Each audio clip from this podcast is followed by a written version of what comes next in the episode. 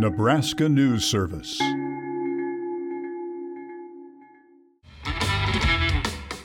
Members of the Lincoln community gathered at the Union Plaza Amphitheater on September 9th for the third annual Hub and Soul Music Series.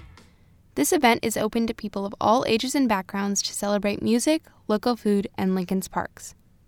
The first week of the series was postponed due to a heat advisory, and the second was canceled due to weather. On the 9th, the temperature was 85 and sunny. After almost a month of anticipation, attendee Kaylee Kellner of Lincoln said she's happy the event is finally happening. Um, I'm excited to be here, and it's such a nice night for it. So, just great to finally see live music again. The Hub Cafe poured drinks from local breweries, Saro Cider, and Code Beer Company. Food trucks serving Mary Ellen's, Muchachos, and Kona Ice provided additional dinner options. Hub Cafe employee Liv Hines says they enjoy working at Hub and Soul events. It's a interesting change of pace. Usually I get kind of stuck behind the the coffee machine and I'm just like making lattes for 6-7 hours. So this is this is fun. I get to interact with more people.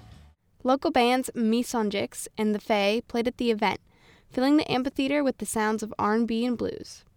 Local music lover Ashley Hansen says Hub and Soul has a lot to offer. I think that when anytime that you can bring people together for good music, good food, and to support local businesses and local musicians, that's great. We need more of that. If you missed out on this week's performances, you'll be able to see the Wildwoods and Lloyd McCarter and the Honky Tonk Revival on September 16th. The UNL Dairy Store will also be making an appearance. Reporting for Nebraska News Service, I'm Rami Vachel.